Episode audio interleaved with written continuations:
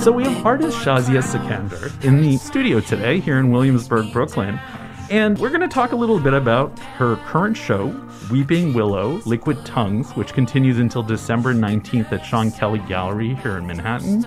But also, I wanted to bring her in because she's a brilliant person whose work I've enjoyed for years, decades, you know, has continued to push the envelope and uh, you know comes from uh, a place where you learned a lot of traditional skills one might say in the field of art but has really been using them to sort of transform the conversation about art history but also bringing a very contemporary aesthetic. So without further ado hi Shahzia. Hi wonderful to be here today. So glad to have you here. So for this interview i decided you know what since most people who are going to be listening to this even if they're in new york are not going to see your show, unfortunately, with the pandemic and all the shutdowns and lockdowns and all these things.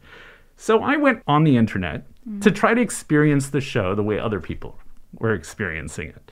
So that get a sense of how this works, right? Because I think we're seeing, and feel free to disagree, but I think increasingly it looks like so much of the art world is going that way. And not just the art world. I mean, we just have to look at movie theaters and Netflix, you know, or Disney Plus or some of these other streaming services, where the idea of the in person experience is kind of going a little bit by the wayside. Now, for someone who's such a dedicated object maker, who's known for your meticulous attention to detail, who was trained in a very, you know, specific traditional way in terms of illumination and calligraphy and all these things. What does that say to you? What have you been thinking about now that this reality is upon us? It's been hard, to be really honest. I understand the shift. It's not that I wasn't aware. And though the show was scheduled in May of this year, mm-hmm. and I I had been doing the work, so I actually wanted to put the work out into the world. And at the same time, it's uh, it was devastating to have the work there and not get it, uh, not have people come and see the show. And I'm still I guess, digesting that, understanding what that means moving forward, because I do not like to see my show online. Mm-hmm. It, it's like it, it's, it's limiting. It's very limiting. It's very limiting. I mean, for for the large drawings, I mean, which look like they have meticulous detail, you know, it's impossible to get a sense of what, what they look like, right? Yeah, absolutely. There's you can't see at all like the detail, even the the experience of seeing them physically, the small to the large, the m- moving between the different languages, because I wasn't thinking in terms of like what's an arresting image. I wasn't thinking in terms of like, you know, the sharpness, the contrast, the Photoshop notion of the of the art. I was like, this art is so much about the hand mm-hmm. and the intelligence of the hand, thinking through drawing and and touch. and touch touch. absolutely. So there's so much nuance which goes into the work into the making of the work. The drawings can take months. Right. And um and not that they are burdened by by their labor. Mm-hmm. they're very buoyant and free but again when they're sort of s- smashed down and flattened flattened up, exactly. Yeah. so now the show you said was planned since May. So, is there something about this year that's creeped into the works that you've noticed? A lot of the works uh, have come about in from May mm-hmm. till probably September. Wow. yeah, the, you're the, prolific because there's quite a large works and there's quite a few works in that show. Well, uh, not like from the beginning till the finishing of a mm-hmm. project. Like I often have lots of different drawings started, but one of the last works that's in the exhibition is really um, informed by the devastating images that were coming out of California, out of mm. out of Australia, right. and you know the images just were magnificent and devastating. And it was basically the two things that I was straddling was like again engaging with craft, mm-hmm. but finding ways to transform the material the experience of the material and then one of the the title is the flared it's it, it it's really got that whole angst it's got the gestures different i was making that work literally in the fire Mhm. around it. I was lit crawling on my drawing. It was on the floor. I had cleared off my bedroom stuff and I was just like literally making it there and just in, you know, for hours and then crawling right next to it and sleeping there. I woke up and started working again. Amazing. And then once I put it on the wall, I didn't make any changes. Like I wanted to capture the urgency, the despair, even like, you know, the hurt in the body, physically involving the body in it. So like definitely that was one way that, you know, I was handling um what I was feeling because a lot of the feelings have gone in and out of the work. It almost sounds monastic the way you de- describe that. This idea of like sort of like, you know, just sort of waking up and sort of working on the drawing. I mean, that feels like there's a sense of urgency. I work like that. Yeah. That's how I work. It's So that's nor- that's normal. That's not just this year. yeah. So It's there's the urgency. in this year i think there's of course with the Mhm. with with the deadline there's definite levels of urgency Yep. and things get accumulated and um, but in general i do work very intimately with my with my actual materials with the way i can work uh, with my drawings anywhere i'm like not limited to to this idea of a studio So now there's something you touched upon. I'd love to talk a little bit about. You when you're talking about the forest fires in Australia and California, you said something that I've been thinking a lot about recently, which is they were beautiful. Yeah. Do you know in a certain way? So we're dealing with these images, and I and I've been thinking a lot about this in terms of photography and image making. You know, sometimes it's you know the most terrible thing. Like recently with the war in Artsakh, one of the things that I noticed was the images of white phosphorus you know, those are deadly chemicals, right? But they looked really beautiful on a screen, the way they fell. And it's just this weird reality on the screen where something as horrible as that becomes aestheticized. Now, how do you deal with that? Because, you know, here you have these beautiful pi pictures of fires, right? You know, fires are super normal in forests. They happen. I mean, certainly, you know, climate change is impacting a lot of this right now. But I mean, historically, but at the same time, they're super destructive. Now, that energy at the same time seems to come out in your work in different ways, right? You know, this sort of uh, regenerative quality, which I feel like is something that your work deals with in different ways over the years. How do you negotiate that? a tough one. First of all, making objects, right? So right there is a we can we can dissect that as a, a, a some type of a conflict. I think I'm interested in that paradox itself, and also understanding these various binaries and how to break them or step outside of them or disrupt them. hmm And of course, the beauty, the aestheticization of the image is all there. But at the same time, I think in the work, I there's a, a degree of melancholy hmm that's always present in my work. I think the best I can explain is I how I make each work is I think of it as a poem, Right. and that's that seems to be the way I derive engagement with poets and and then I think of you know the structure of the poem. I think of issues around power, powerlessness. How I think of women engaging in the work. Mhm. Then then it just each work becomes very much about the relationship between meaning and craft within within its parameters. It may step outside of it and and continue into another space, but at that moment in time, the form has to be alive and in conversation with its time and space. And that's what I was wanting to inject in my work, literally, physically, how I was engaging with it, but also in terms of the images that were um, that were coming at me. So the current work revolves around, or see some of it revolves around a poem or a verse poem. Oh yeah, in three of the large works, Right. there's a reference to Ghalib. Mhm. So there's that, and that is yet another layer. But I was imagining, you know, how I, in terms of like uh, the painting that I made, it's uh, a parallel would be as if somebody was writing a po- poem. Right. No, I'm saying I'm just uh, sort of explaining in terms of another layer because I think that layering is so key in your work.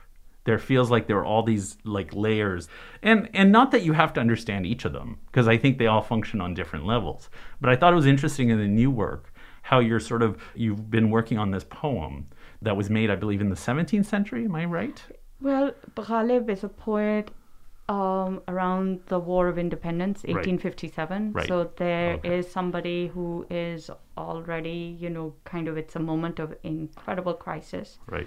It's also, we have been, convers- there's been so much conversation around decolonizing. Mhm. So again, if you think of it at that time, what exactly, how could I draw a parallel to that? I think his incredible um, engagement with language, the multi-directional nature of is beyond my understanding. My Urdu is very pedestrian, uh, the highbrow Urdu, literary Mhm. Urdu, and um, so when I thought like, okay, I've used Ghalib before, but here when I'm engaging with Ghalib, especially in in one of the drawings which has the X in it, Mhm. that that for me is so much of the ethos of his work, but so many more meanings can come in. You know, he is uh, engaging with Urdu at a time when Urdu is he- can't make money off of his work. Right. Right. English is, you know, is in charge. That's right. And then also at the time when it's um, English are, are basically it's everything's the war is happening, so it's utter uncertainty and it's destruction. So it's an eight, 19th century Yeah, poem. So I was wrong. So yeah. it's so, but it's based on an older work, correct? Yes. So so Ghalib. So what I've done is like when I was imagining the X, I was like I could pick a phrase from Ghalib's poem. I could pick a phrase from his poem, and it would find a conversation Mm. with with the idea that I had in mind. The the second image is actually a portrait of Rustam and Sohrab. Again, an epic idea Right. and an epic poem. The famous, uh, yeah, Khosrow and Zohrab. Yeah, and the father kills the son Yep.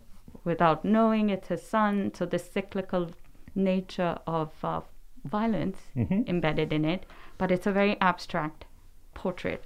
And then Ghalib appears there through another f- phrase that I borrowed, in which it's about time, how the how the passage of time goes so fast, like he imagines time riding on horseback. And the image of of a of a rider often appears in miniature painting too. So it was in my mind I was like, you know, thinking the template or the motif of the horse rider, but in a completely abstract way. Yeah. And so so forth. So like the reference of Ghalib is in there, but my English interpretation of is also in conflict. So That I'm writing sense. in both languages. So those who may not know, Rustam and Zohrab is part of the 10th century Persian epic Shahnameh by Ferdowsi. So just to give a little background for people who may not know some of the cultural references. So now let's talk about the what I think is probably the the showstopper in the piece, at least in the conversations I've been seeing, which is the promiscuous intimacy sculpture Yes. which is the sort of like this beautiful sculpture that combines a Greco-Roman Venus with a, a Devata figure from what century? Or it's it's at the Metropolitan, It's at correct? the Met, Yeah, yeah. it's at the Metropolitan it's- Museum. Do you know what century? Do you remember roughly? Um, it's the temple sculpture, okay, and it exists there in its truncated state got it. and with no limbs, you know, with hardly a back. So it carries its violence inherently. It's there, hmm and it's one of the most iconic um, pieces in in the galleries, in Right. the Asian galleries. And I had already sketched out a relationship between Bronzino's Venus and the Indian Apsara or Dev, De- Devata, and uh, that sketch had I had done that many years ago. And uh, so when I was on the committee for a mayor's committee with um, Tom Finkelpearl at uh, monuments and markers for the city, at that Mhm. time, you know, it was like, oh, I, I, if I ever do a sculpture, it's going to be sort of an anti-monument, and that was in my head, and I thought I should look into my own practice and pull out the protagonists that are there. So I'll just mention for those who may not know the that figure at the Metropolitan Museum is, according to the their website, is called the Celestial Dancer, and it's from the mid 11th century. Again, another like early, about a thousand years ago, sort of uh, touchstone for you, and that's from Central India originally. So, what is it about that? I mean, there's it's so beautifully elegant, it's sensual. It's you know it's it's all these things. It somehow feels like those two figures naturally fit together. Do you know in a way that you're just like wow. It doesn't feel like pastiche. It feels very much like some sort of whole that emerges. Tell us about it. Well thank you for saying all of that. I that it dare not be a pastiche. I would not have put it out there. I would have killed it earlier in the process right? So um so but intuitively i went for it. And i was like i'm gonna i'm gonna play i'm gonna immer- let the characters speak themselves. And i was i was very aware of how it's going to bring out each burden of representation and what it meant in terms of what they represented whether they were archetypal images or whether they were going to become contemporary in their relationship and um, a lot of it is intuitive. Even, you know, studying the apsara, photographing it, working with models, working with the dancer to make sure that the legibility of the pose that I was suggesting uh, was possible. And all of these things started to fall in place because the idea was there, but you know, a sketch without any care for how the things are in the back, it's just a, just a sketch. But to really give it a th- three dimensional appearance and, and space. And at that time, um, many decisions were being made, which were being all made in clay.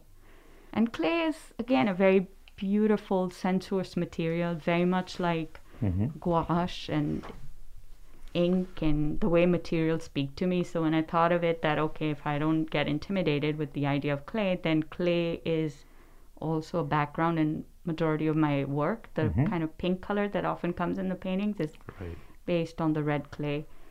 So thinking, you know, thinking again, drawing has the potential to to appear in another manifests itself in another way and that's the treatment of the of the surface is very much I paint the patina, the painted it- it- yeah, you, you you it transforms the bronze so it doesn't feel very bronze. It looks almost like could be stone or Right. clay. so why was the decision to make it into bronze I again uh, syncretic histories, traditions of um, South Asia, Chola sculpture, in Indus Valley, Harappa. It's always been there, and I was I've studied many of those uh, traditions for my drawings. So often I look at three dimensional forms to then imagine them outside of the art history books as little monsters that have escaped the books and are and then they allow Ooh, me I to love like that you little know, monsters that escape the books that's how I love it. imagine them. You know, any coffee table book on Indian art, Islamic art, kind of those big books, and then they have all these categories in which photographed sculptural um, sculptures exist, and that's how they exist, devoid of context and often categ- cataloged in w- in ways um, that seem often unnatural but repetitive.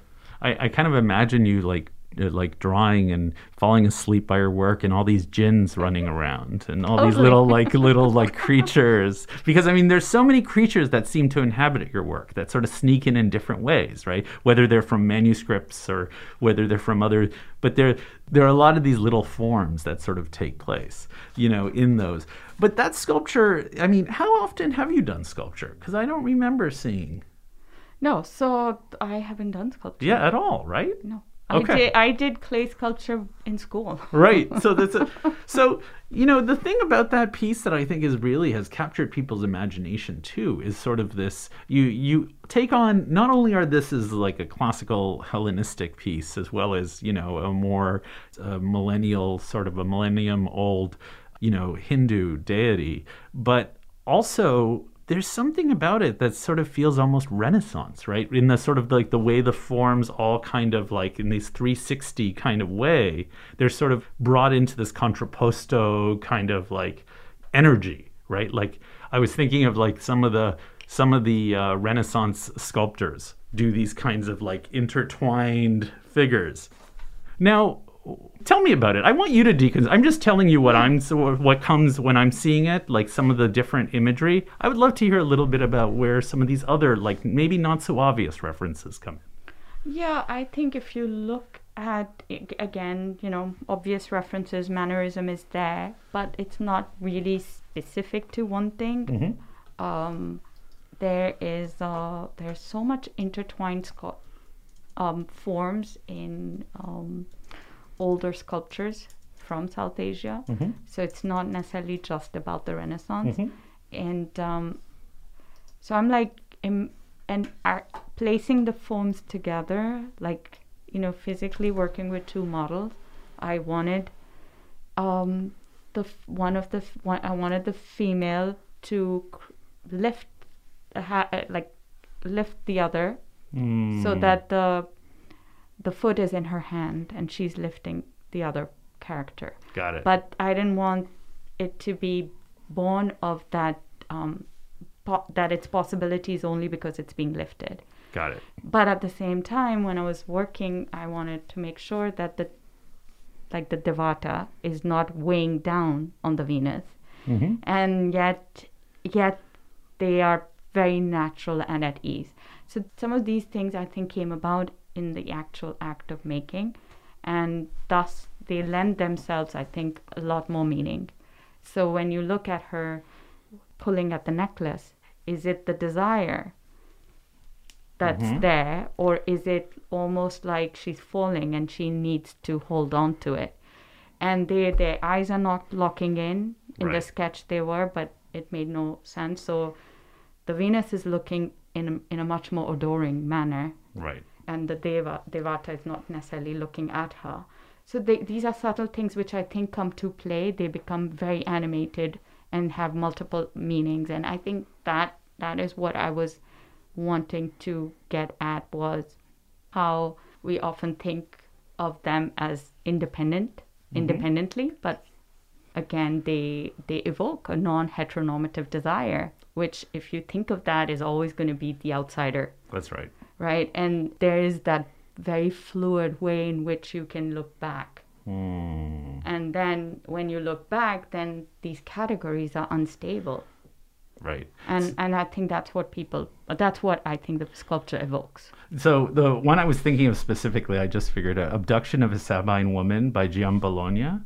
That was the one I was thinking of because what was also interesting to me was, you know, this is such a misogynistic image here, but you've taken it and you've made it into something totally different, right? Like this image of this sort of like intertwined bodies. It's you know of uh, Power is different. the very exactly. So that's why I wondered if you're also playing with that, these relationships with power. And it sounds like, I mean, maybe the reference isn't directly this, but you're certainly very conscious of those power relationships. Yeah, definitely. Even between the two female characters, they're fairly independent, but they're very linked. Mm-hmm. But the power, it's not fully clear who's Right. in a position of power. It is there. If you spend time with it, it becomes quite evident.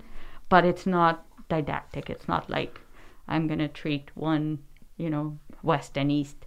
Like Right. for me, those those types of polarities are Right. Well, that fall. I think that falls apart at first. I think I have to say at first I thought maybe that was what it was, but I think after you look at it enough, it does fall away. You know, and then you sort of realize, no, this is a little more complicated than that kind of relationship. It reminds me of also the collaboration you did with Du Yun that appeared Disruption as Rapture at the Philadelphia Museum of Art, which I think is such a beautiful piece. I mean, it's beautifully installed in the South Asian galleries at the Philadelphia Museum of Art. It's from 2016. For those of you who've been able to see it, you won't forget it because it sort of uses a lot of these imagery. And in your current show, there's also the video works for people who are interested in seeing them and haven't been able to. Now, tell me a little bit about that relationship. Like, I saw, I saw a natural connection there. I'm curious if you see it. Eh, between the sculpture and then And and, that a piece like that because it seems to be taking history and sort of I don't know what it is, but it's almost like you're breathing your magic pixie dust on it. Do you know? And you're like sort of I mean, we talked about like the history books, Yeah. you know, the art history books, and I feel like there's an element of that going on too. Yeah, it's sort of like you're reanimating and and bringing out these forgotten characters and also just allowing them to do things that they're not allowed to do maybe. Yes, I. If, when you dig into the in, into the manuscript, Mm-hmm. Ish, Rose Garden of Love, Which is what the piece in Philadelphia is based yeah, on. They had this manuscript. So in outside of how that manuscript arrives in in a Western institution like that, the provenance of all these things that I study that interests me deeply. The inherent nature of like you know histories of looting and plundering and we things disappear and reappear and all of that aside even who gets to tell what the pan- manuscript is about? The, i again it resides the images reside in dialogue with almost 4000 verses of urdu Dak- dakkani urdu. There's no way anybody can provide a synopsis of that right? Mm-hmm. So then again i was like who's going to determine who what the story is? I, I museum had a little bit of a paragraph or two on the story and i was like wanting to shift the story central asia uh, central india at that time in the Deccan region a lot of it is bhakti hindu bhakti recast as muslim sufi Hmm. so again, you know what you may think is Sufi may actually not necessarily be. So there, then the layers become in much much more. There's more, so much more possibility there, and I think that way of reimagining the past is very critical because we we almost always are reacting to the colonized uh, histories, to the colonial versions. So my interest often is how to go further back in history and take the liberty to re- reimagine it in ways which may not necessarily ne- not necessarily have been in the training. Got it. So now let's talk a little bit about like, you know, as an artist right now. This must be I mean, I know it is speaking to everyone in in this community. I think this is a real transformative period. We don't know what it's transforming into, but it's transformative. As someone who sort of brings this kind of alchemy into your work, I think can, is it fair to call it alchemy a little bit? Yeah. Okay. Um, this alchemy into your work, you know, I always wonder, like, there must be an element of like what you want these things to transform into. So I wonder if you've been thinking about this year and what you your hope is, what this year will transform into. Um, I for me, you know, the transformation has to strike in some kind of a equilibrium. I I just want that there's more voices, more people participating in not just the transformation, but in defining it, and have voices, more voices that get heard that are involved, and um, and not just within within the U.S. Definitely outside of the U.S. And I think that it seems that you know everybody you can reach out to an audience right now that get, though no fewer people say are coming to see the show, but more people actually have probably seen the show because everything is online, people are online. So there's this kind of moment of like, okay, can we get more people communicating to each other? And if the way, how will that actually, what physically, how that's going to manifest in terms of uh, differences that will happen across language, across religion, across culture, in policy, in you know, is, is are are suddenly power structures going to turn around or shift, shift in how many ways? But you know, those are those those are the lurking sort of hopes, but but it's still pretty dark. and Oh, and I'm only uh, laughing because I, I recognize that you're, that uh, the truth in that. So, so that's where I, my hope lies. It's not like let's sit in a bubble and wait till the crisis moves away and then reemerge. Like I really want that it the changes take root and they and they open up in ways which um which allow a you know a better way of engagement and not that we need another war. Yeah, right. Not not that a number of the wars haven't have ended either. Yeah. Um, so, but you don't work with assistants, do you? I have one assistant that Okay. has worked with me for a very, very long time. I also work with, like, when I work with Patrick and Diane on animations, that, you know, I, I've been working with Diane for like over 10 years, mm-hmm. Patrick maybe 20 years. Wow. So my collaborations have evolved out of a very different sort of, you know, they're like, they're people that have worked for a long time with me that have become part of the work. And I think in that way, for me, collaboration is really intrinsic. Like languages can coexist. But a lot of artists at your level have sort of like started churning out work, right? And working with so many assistants. And but you made that conscious choice not to do that. Absolutely. Why? it was just not in me. Hmm. You know, when there was uh, there were opportunity, and that's what I, I often have these conversations with younger women artists. It's like you got to think about all of the options that are there because I I didn't really sort of think I was entering the art world and I had to play a certain part or a role or perform. Neither did I want to perform my identity. Mm-hmm. You know, so so it was like, okay, you're supposed to make these small detailed paintings Right. go go ahead. It's the onus is on you. Set up a sweatshop in other parts of the world and start like turning those out. You know that basically that's been the model. Right. And um, my work was so much about an intel- intellectual engagement, also understanding, you know, things that in the making they come about, and enjoying it. Like the pleasurable activity is there. it sustains me as an artist. Right. So yeah. So those are those are that's another topic. totally.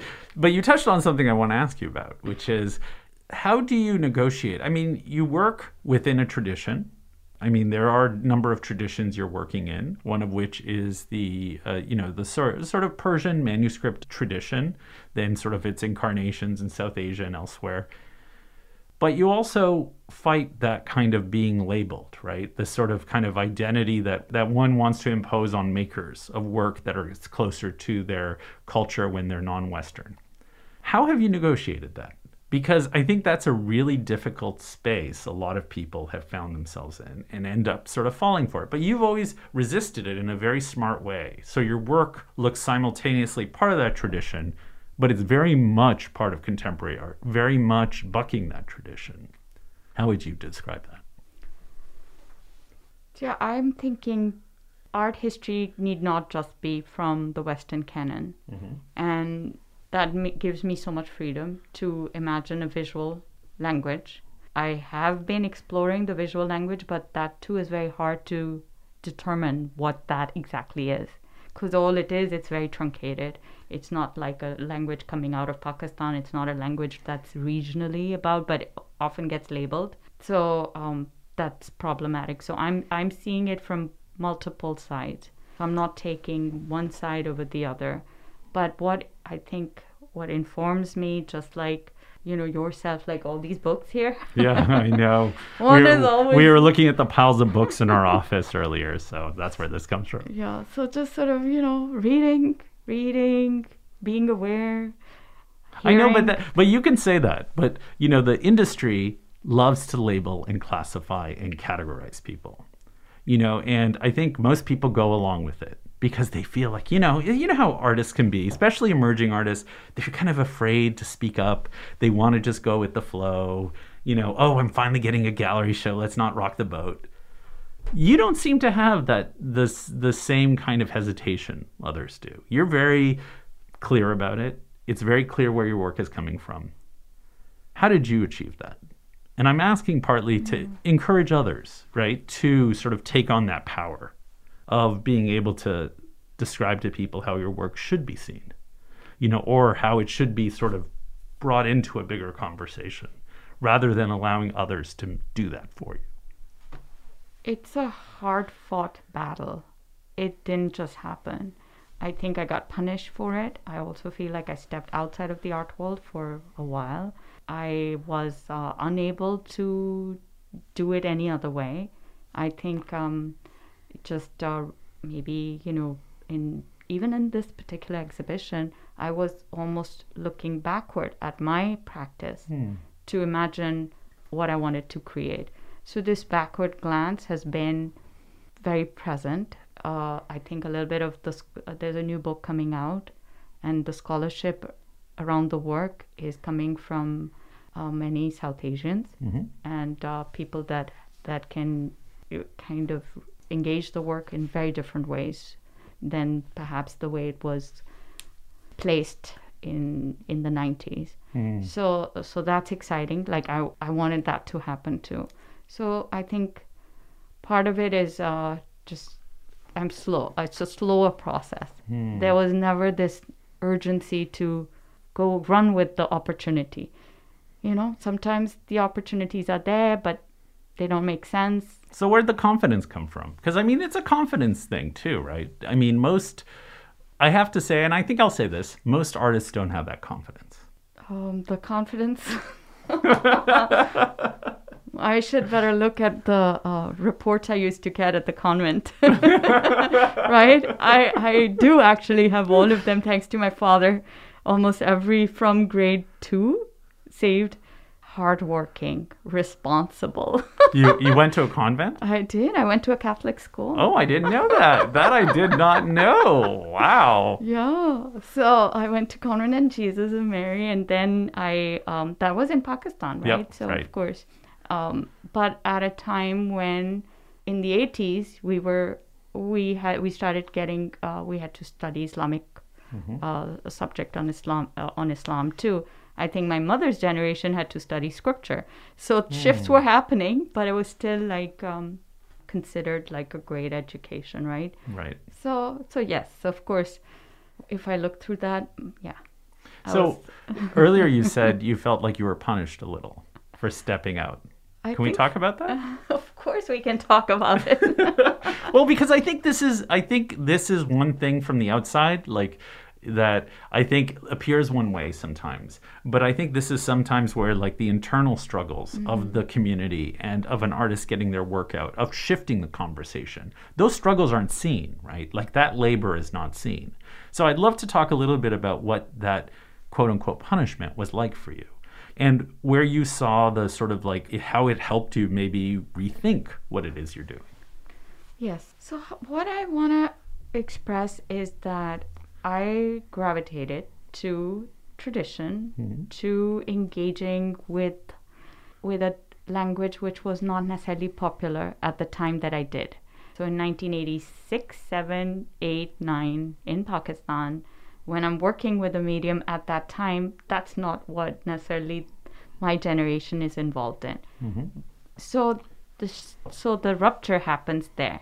It's not like coming to the West. One chose to perform in a cultural specificity because you were going to cater to the West. Right. See, so the pressure on was to perhaps not continue with this language, and that's where where I think it was hard for for anybody to write about because they wanted you to explain what the work was, where it was coming mm. from, and there were these big lacunas, right? Like you had to gather the information yourself. You had to cull out who you were from this big monolithic category of third world feminism. And then you had to talk about modernist traditions in India yourself. So, you know, so th- at that time it was like much harder to continue. I can't imagine talking, trying to talk about modernist traditions in India in the '90s because it's hard enough now. Yeah. I mean, I can only imagine. But like then, right at that time it was really very like there was hardly any information. That's and right. this is in pre-internet, right? That's so right. Yeah. so the burden was oh, it was ridiculous. Yeah. and no matter what nuance or how intellectually you were engaged with culling out all these different histories it was always seen that it was made culturally specific. It was about identity. It was about who you were. This was you were doing this because you were from pakistan which is not necessarily true. Other pakistani artists were not necessarily making this type of art. Mm-hmm. So that's where it became, I guess, the confidence perhaps comes from there because I, I didn't want to stop doing what I was already engaged with. It felt almost like, why should I stop this? Because that's erasure. And interestingly, you know, some of the larger conversations would be, oh, you're it's easier to do this because then you're the exotic idea in the West. So this is very interesting. You know, at that time, Magiciens de la Terre, like uh, that show, so course, conversations, show, yeah. conversations that are opening up, but you're still the idea of is uh, is this obsession with the other, or the idea of the other with whatever how how it sort of hijacks the larger Right. conversation. So so I guess maybe if I had if I had come in the last decade, it might be a very different Sure. uh, way of engaging with the broader art conversations and as an artist. But perhaps I think it's important to see that because already I think when you come to the U.S., it's very clear the countries between it's like very black and white. so you're all already are thinking, okay, this place of invisibility. Right. And at that time, you know, it's like I'm just gonna go with what I'm making, and uh, it didn't just start here; it started elsewhere, and I think that's that's how I see it. That Makes sense. So now, when it comes to creating work for an audience now, as opposed to let's say in the '90s, what have been the biggest shifts for you? Do you know, like when you're putting a show like this together? I mean, obviously this is a very unusual year, so we don't want to use it as the barometer, but I bet you there are a lot of similarities. What's most noticeable for you? so, I think I wanted to um, have a conversation with the work that I was making, and in there I was recognizing that the work wanted to leap outside of its space. It wanted to break all types of boundaries, and you know there was a lot of kinetic space in the work, and and um, I thought that drawing was like a thinking tool, and I was a thinker before I was a painter, and I was a uh, and what that meant. So I, when I started to think of like the hand connected to the brain and my ability to express through drawing, then I it wasn't like oh it's draftsmanship. So you know I was fighting that, and then I thought okay, then if I kind of think of drawing in as a libretto as a kinetic idea outside of the page, then I started to really uh, think of forms that could exist if they were choreographed and performed, which is different from performing your identity. So my work was never Right. autobiographical, Right. but it often got labeled as like, oh, you're the Muslim woman or you're the woman, you know, all of mm-hmm. those tropes. So then I started to think a little bit more in terms of the formal engagement with the work, my work myself, and let's see how. And so animation, I started to do animations early, like two before 2000, before there was Oh, really? It was that early? any Oh. HD or anything. Yeah, Wow. at at, at Artpace Foundation, I think it was 2000 Wow. without one of the first ones doesn't even have a i think there was like those big computers. Right, right, right, right, right. and so it still exists in in that way in that manner. And uh, so but you know again it was the resistance that i felt in the within like people wanted i was you know it was harder to be i was supposed to do the small drawings and that's the kind of tension i felt in the commercial spaces. But in terms of my moving my work work forward i Mhm. kept experimenting and pushing it and found maybe smaller institutions with ac- academic institutions and th- where I was able to go to create the project, do a residency, and you know mount a mount a project or an exhibition. And I think that sustained me for many years too. So I, I I would love to ask you for advice for emerging artists. The reason I'm asking is because I think you're such a great role model. Do you know by somebody who's been able to engage but on their own terms, and somebody who keeps making work but has a lot of surprises up their sleeve, which I think is something you know you are, um, someone who does that.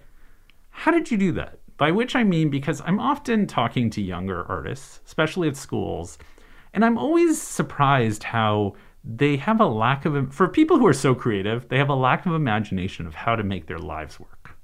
Sometimes because they only know like a certain kind of stereotypes of what a successful artist is and whatever. Could I get some advice for you to share with people like that? Well, I was not infatuated with the with the art world, right? I was. I mean, who is? Is right? anybody? I don't I know. Maybe people do want to be famous. Yeah, there are people right. that have this idea of like, and there were there were many people at that time who befriended me, who were who perhaps at that time were you know closer to me because they imagined the space which. Uh, which perhaps looked glamorous or right you know art I, star art, art star, star, right right so i never that's just i, I don't think you can um, hide that if you have it or you don't. So i was never driven mm-hmm. by that. I was really really driven in a very hermit like manner like to the work. Mm. and you know and th- and that is not necessarily the best way for me to advise because there's a deep sense of loss there. Because I my my time is really just consumed back like it's just into the work and there's less time left. Mm. and that's where I was we were talking earlier is like even in social media you have to show up for so many people. How do you do that? Like right. I'm struggling with it. Like right. how do you how much time do you give of your time? Yep. And also i mean sometimes on social media you're like okay you like something you'll comment but someone will mention it in two weeks and you've forgotten because it's so fleeting right? I mean that time you spend can also be very fleeting but i'm also interested in that staying true to your principles because i think the one thing about the art scene and the art community unfortunately especially especially the commercial part is there is this idea that once you sort of hit a groove, you should just sort of ride it out. Do you know? Yeah. Whether it's a certain kind of work or something. But you seem to shy away from that. Yeah. Do you know? And I guess that's where I'm also trying to get to because I actually think there's more creativity in rejecting that kind of notion, at least long term creativity, right? So, where did that come from for you? I, the, the biggest fear I have is complacency in my all bell, bells start to ring. It's like I don't know, maybe that must go back to the Catholic schooling. they got the guilt in you. Guilt, deep guilt. Absolutely. And I and yeah, I was I was trained. You're to, never doing enough, Shahzia. Right? Yeah, that's it. So I mean, sorry, that. that's the voice in my head. But definitely, so anytime you know, I'm like, I have to start from scratch. I every single time I'm making something, I'm like, I don't know what to make, and like, I, it's daunting. So I cannot, you know, I cannot just continue doing what whatever that was that might have had a level of success. I'm like, I have to start again. So I don't know where that comes from, but most of the time, if you're if you're practicing, you know, your vulnerability in public space, that's that's pretty right. Um, th- th- but that for me as an artist is like coming to terms with it is okay. Right. That makes sense. So now, then I'm going to ask this then. So, have you ever thought that there is an idea that you're still kind of that people aren't ready for? Do you have a Do you have a little list in the back of your head of those ideas yet? Um.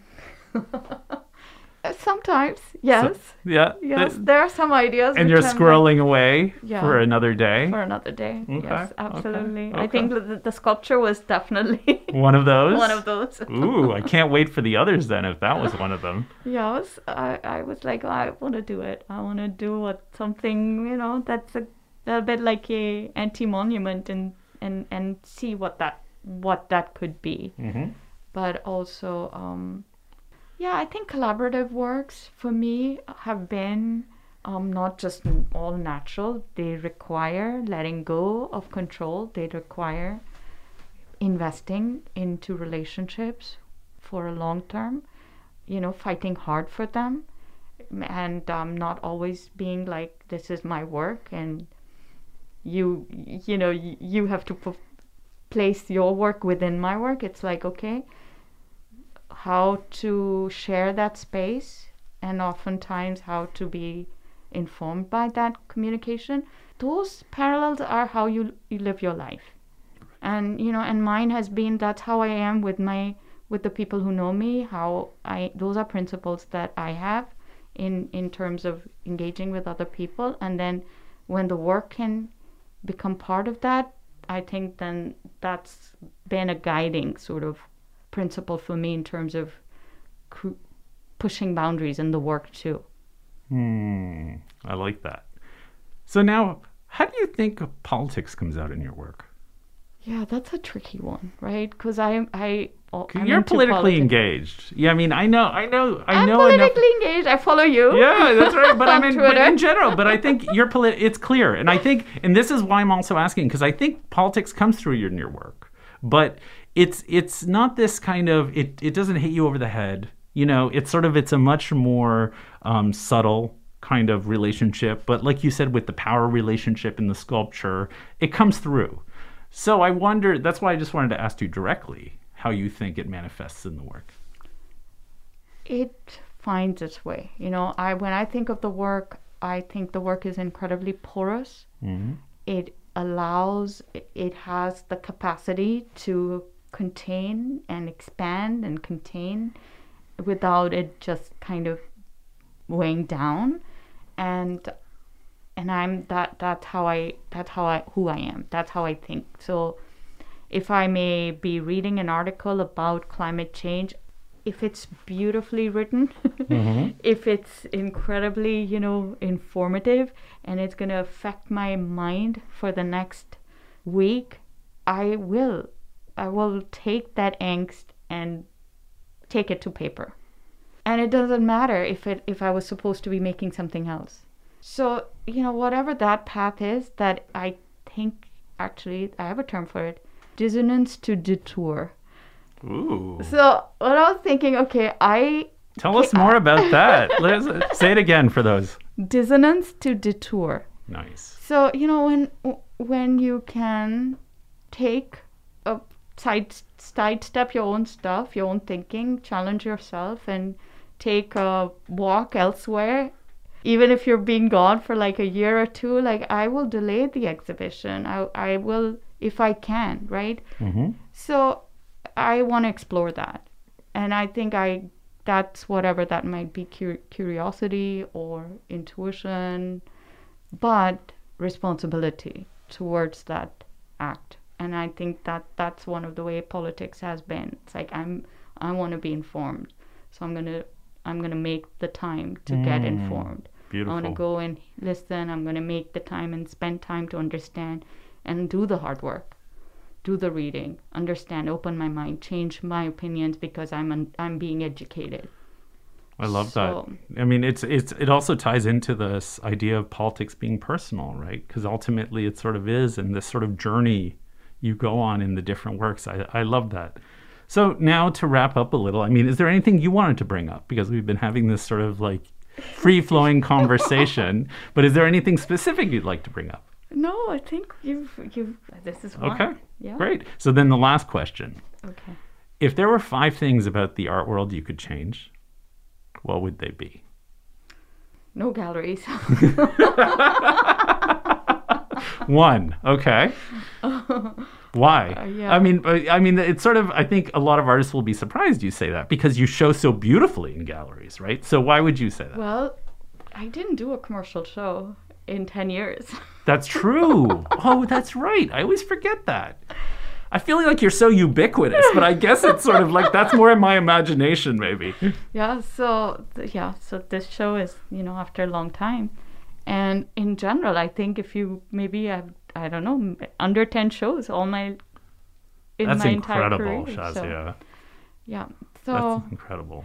so you know like sure i think this show it's the first show at the gallery i i have enjoyed working a lot with janine and um And Sean Kelly's a lovely gallery. Yeah. and Good program. you know and i i have to say that they gave they let me decide whenever i wanted to show what i wanted to show when so I you was found ready. the right fit. It's like dating, right? You're like you're like you're like, oh, this we'll probably take this a little further. but i have worked outside of that far more Got it. and um anyway. Okay, so yeah. that was one. Yeah, so now was- what else? one. What else would you change? What else I would change is like I think um, there should be less MFAs. yes. Okay. Good. I think there should be other ways of coming to art. yes. you know, Oh, I love that. There, it should not be all driven by a kind of a model of sorts that you have to access hmm the education through through that, Uh, which means it could be like the MFA template could be Right. expanded further. I, I'm I'm I'm with you on that one. I feel like the MFA could be it could be more diverse, right? Like the MFAs often feel too similar, Yeah. if anything. I wish they were a little more diverse in terms of the way they approach it. Okay, that's another good one. Number three. like I think artists should be able to do their first show at 50. Ooh, I love this. Mature women, show. women artists in particular. What's with all of that? Oh, you're an you're a mid-career artist, so go pack your bags and don't say too much because if you do, then you're gonna be the angry older woman. Right. Ooh. No, yeah. So yeah, I think a lot of men can you know roll out of bed and right there do their first project at 50 or whatever. Not necessarily. I don't want to make general uh, generalizations. But I think here, I, I think we get the point. Yeah. Yes, absolutely. Well, I mean, I definitely think a lot of very young artists are sh- are being shown sometimes too early, Mm-hmm. sometimes being influenced in negative ways as a result of some of that attention. So I can definitely see part of that. But what do you think the value of that would be if people started showing older? Yeah, um, you know, the value is in the work. It should not be, it should be less about the secondary market. Hmm. And, you know, and then that's the other thing is that um, that more artists, more mature conversations, artists should, Agreed. artists should be speaking about their work. and their wisdom should be imparted on us. Yeah.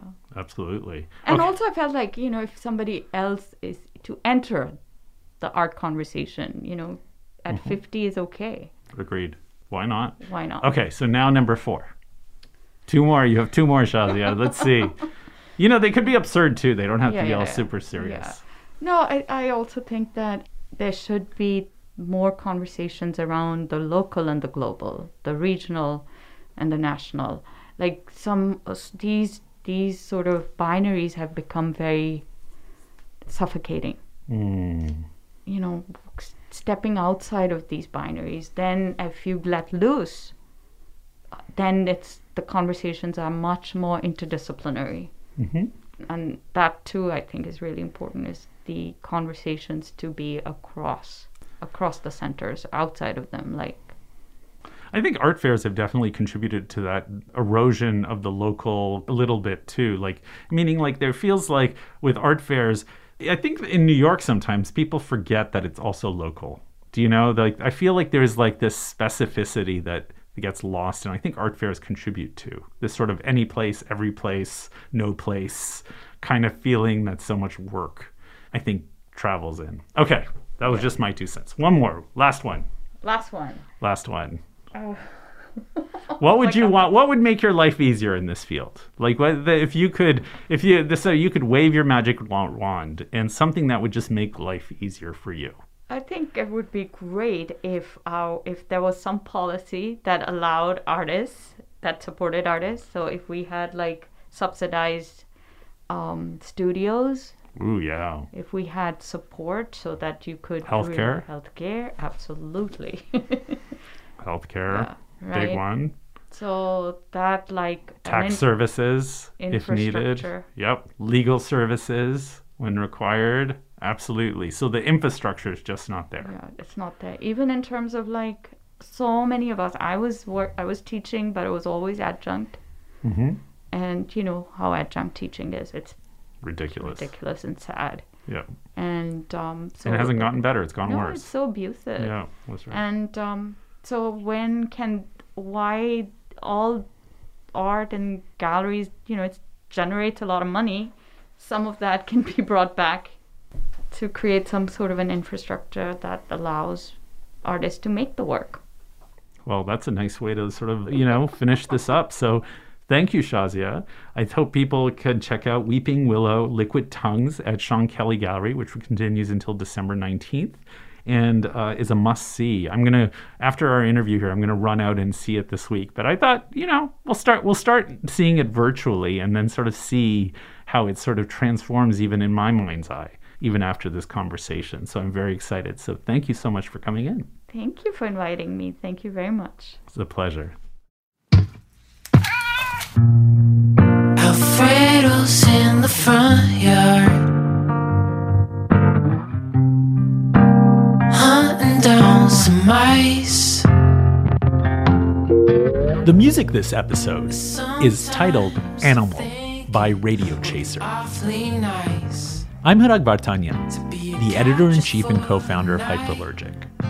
Thanks for listening and stay safe.